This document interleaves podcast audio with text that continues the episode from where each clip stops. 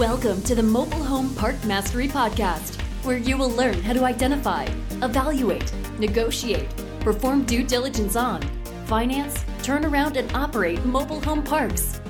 And now, here is your host, the fifth largest mobile home park owner in the United States, Frank Rolfe. Where are Chip and Joanna Gaines when you need them? Right now, across America, mobile home park owners are trying to do a fresh redo of their old worn out mobile home park. But they have no shows to watch. They can't go on HGTV. They can't watch a single episode of Fixer Upper that has a mobile home park topic to it. So I thought we'd go over the new things going with mobile home park owners to freshen up those mobile home parks and bring things that are half a century old back to life. Let's start off with the entry. That's the first thing everyone sees on a mobile home park. What's the basic things you do on an entry? Well, you probably know on the Fixer Upper show they use the same repetitive things over and over. So I'll give you three main things you see on almost every new mobile home park entry today. All three of these are very reasonably priced and have a lot of bang for the buck. The first one is three rail white vinyl fencing.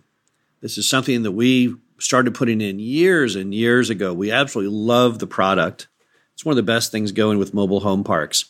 Most mobile home parks have a lot of frontage, and you want to give that frontage some character, some pizzazz. The three rail white vinyl fencing does that for you. It makes it look very polished, very exciting. It's a great product because once you install it, you don't have to paint it. It basically cleans itself every time it rains. If it Gets any mildew, you can rub it off. Someone puts graffiti on it, you can take it off with a solvent. It's just a great thing. It costs roughly about $10 per linear foot to install. That means you can do about 400 feet of frontage for only 4,000 bucks, and that's the best 4,000 bucks you will ever spend. Why three rail? Well, we've tested every time. We've done two rail, and we've done three, and we've done four. The two rail is typically too short. The four rail is typically too thick. Three rail allows you to see through and see that it is, in fact, a mobile home park. Does it have to be white? No, it doesn't have to be white. There are other colors of vinyl today. There's tan, there's brown, and sometimes those are actually more appropriate. I don't think it's the fact that it has to be white is the key item. But vinyl fencing, and we typically use white, it is the best product out there to give you that bang for the buck you're looking for. Next thing are feather flags. I don't know who invented them or where they came from. Obviously, they weren't a part of my childhood because I only had regular old flags when I was growing up. But today, feather flags are the new hot thing. They stay furled at all times, so or unfurled at all times, whether there's any wind or not and they're vertically oriented, so they're very easy to fit in a limited amount of space. We like to run our feather flags roughly every 50 feet behind that fencing. So if you have 400 feet of frontage, then you're going to have about eight feather flags. Color choice is up to you. You can do them all one color, you can vary the color. Any way you cut it, it gives you a very, very sharp, very attention getting entry. The final item is the actual entry sign.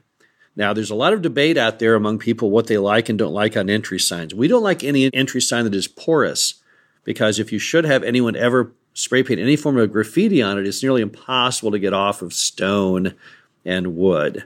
We prefer the good old aluminum with white vinyl lettering on it, signage, and, which is then held up by two white vinyl posts with caps. Ties the whole thing together with the fencing.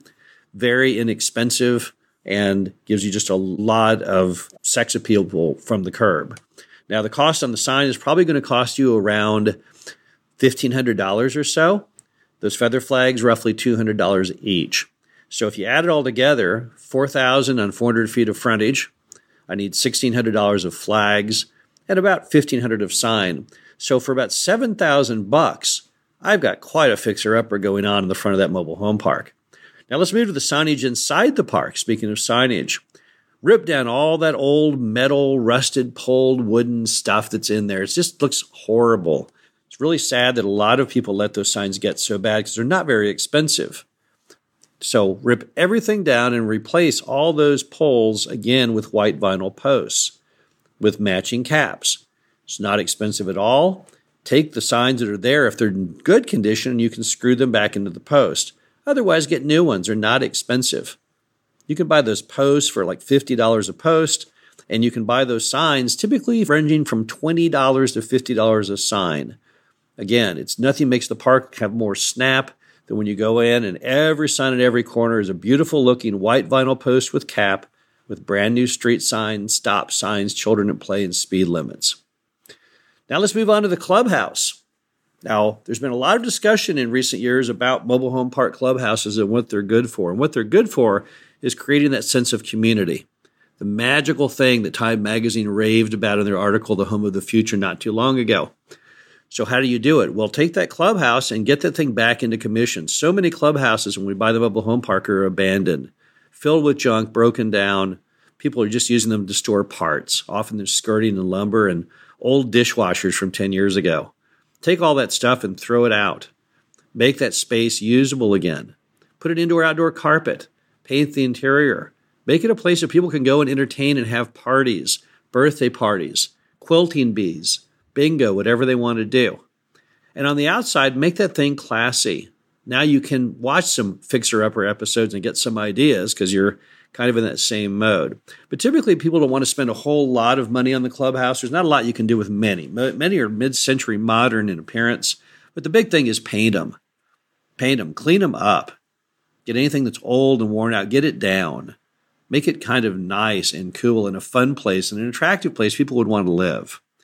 Let's move on to laundry buildings. Now, laundry buildings are a feature of all the mobile home parks from the 50s and the 60s and even the 70s because the mobile homes used to be too small to hold washers and dryers in them. So as a result, you had to have a laundry building. That's where everyone did all their washing and drying. But today, all the mobile homes have washers and dryers. And the few that don't, they can just go to Quick Wash or somewhere that has a lot nicer laundry facility than yours and even has entertainment venues inside like pinball machines and video games and things like that. So, what do you do with a laundry building? Well, obviously, just like the clubhouse, you got to do the exterior, you got to paint it, make it nice, fix the roof, whatever there is going on like that. And then you have two options with them. Number one, make them into a living unit, make them into an apartment if the city will allow it. It makes logical sense since you're a mobile home park to have more things that are residential to meet people's different tastes and what they want to live in. On top of that, that rent, if it was an apartment, would be real property rent. So that actually counts on your income that is capped on your valuation of the mobile home park. So that's one great idea with a laundry building because it already has water and sewer connections and has electricity. Not too hard to convert that into an apartment, but again, you'll have to get a city permit to do that. The other option is to make it into another form of community center. Some of our old laundry buildings, we can't make them into apartments, so instead, what we do is we put in the indoor outdoor carpet, paint them, and bring them back to life as another ancillary part of a community center. What are they good for? They're kind of smaller. What are they good for? Well, they can still work for kids' birthday parties, or in some parks, you can make them into libraries. You can go down and work with the local library. You'll be amazed how far they will bend over backwards to help you start a library. They will help you get all of the shelving, and they'll sell you the books for like literally a dollar per linear foot. Pretty soon, you'll have a fairly nice library, and that's attractive to almost everyone in the park, both children and seniors alike. So that's another thing you can do with laundries not too expensive to actually do everything I just described. Obviously, a lot of money in conversion to an apartment. You have to put in a good working bathroom and wall separation. But the good old community center is basically the one big empty room, just like the laundry room was, with some painted indoor outdoor carpeting. Now let's move on to the roads. Now, most mobile home parks share one thing in common. They have really good roads. Bear in mind, these mobile home parks are often half a century old but the road base and the asphalt's holding up really, really well. Now, why is that? Well, I think it's because a lot of mobile home parks are built under that HUD program back in the 60s, where you had to build it to their specs. And I'm glad they did that program because that made a lot of park owners build these parks a little better than they might have if they hadn't done that. Often, what you can do on the park roads to bring them back to life is to do some pothole patching and then seal coating to make them nice and jet black again then you go in and paint your striping and your speed bumps. It looks just like brand new roads. Everyone's very excited bringing the roads back to life because roads are a big part visually of a mobile home park. Again, you can find this to be done not that expensively. So you don't have to go in typically and repave all the roads. We have in the past in some properties, but normally all you need to do is some pothole patch, seal coating, and new fresh striping. It looks like a brand new mobile home park. Now let's move on to bringing the playground back to life. Now, if you have an existing playground, question one is is it safe? Because probably the answer is no. You're going to have to remove a lot of that old equipment. It no longer meets any of the requirements for safe playground equipment. You'll also have to put in a cushioned fall zone. That's okay. It's not super expensive, but you can't let kids just fall on the ground anymore. That hasn't been allowed now in years. So you're going to have to look at the playground and say, what do I have to do to make this a nice, safe place that kids can play? Also, add some picnic tables, add some grills, add some soccer goals in the grassy field. Give people new things with modern people that they like to do. You know, a study of the RV industry found that the number one thing that people like about RV parks is outdoor cooking. You know the same is true in your mobile home park. Let them have the opportunity. You can get insurance on things such as grills. They're not that much, maybe 500 bucks a year. People absolutely love them. When you bring in picnic tables and grills and things like that, it allows the entire family to participate in the playground, not just the kids. What about the swimming pool? How do you bring that back to life? Well, kind of like the playground. Number one, is it safe?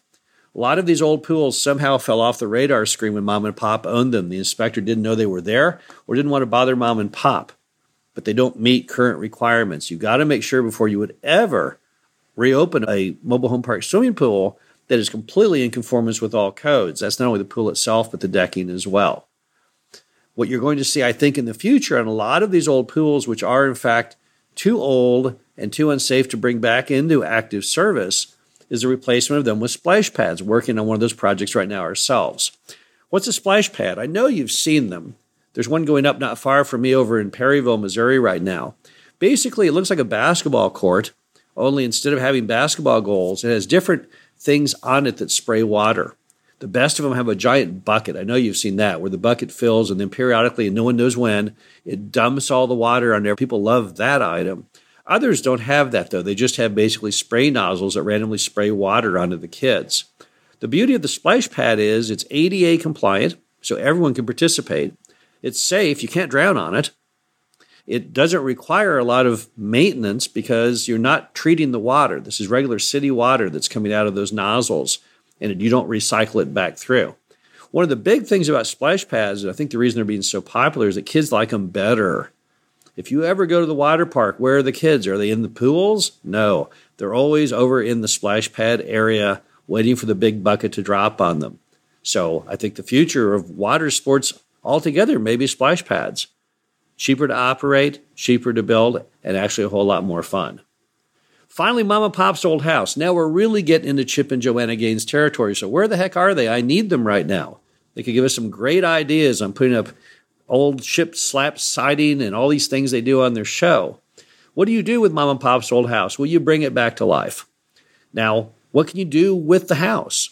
Sure, you can paint it and re roof it and fix it up. But what's the purpose of it today? Well, there's a couple purposes.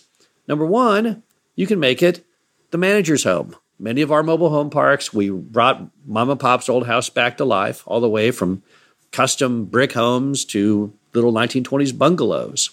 They make a great manager's home because they're typically right at the front of the property right where the manager should be. Or you can make it into a rental home. Again, that's real income, so that goes to the bottom line, helps you get your park get a higher valuation. Finally, you can make it into some, again, form of community center. Typically, those homes can be used fairly well for entertainment and other items. So, again, why waste one more feature to help your residents get that sense of relationship with all their residents, that whole sense of community that is so strong? Also, don't forget on the inside to always watch those shows on HGTV. Get some ideas of new, fresh colors, new, fresh flooring colors. It's amazing the power of paint. You can get so many great ideas watching those shows, and you'd be shocked. You go right down to Home Depot and Lowe's and buy those same colors, those same finishes and things right there. Put them in your home, and it'll look just about as good as HGTV. So, although there's not any show right now that I'm aware of on cable, telling you how to freshen up those old mobile home parks. Maybe this will get you a start. Maybe one day Chip and Joanna Gaines will expand into the mobile home park sector. But until then, I will have to do. So, again, this is Frank Rolfe, the Mobile Home Park Mastery podcast series. Hope you enjoyed this. We'll talk to you again soon. Thank you for listening to the Mobile Home Park Mastery podcast. Be sure to visit us at mhpmastery.com to subscribe to the show read our show transcriptions, and access all of our great information on mobile home park investing.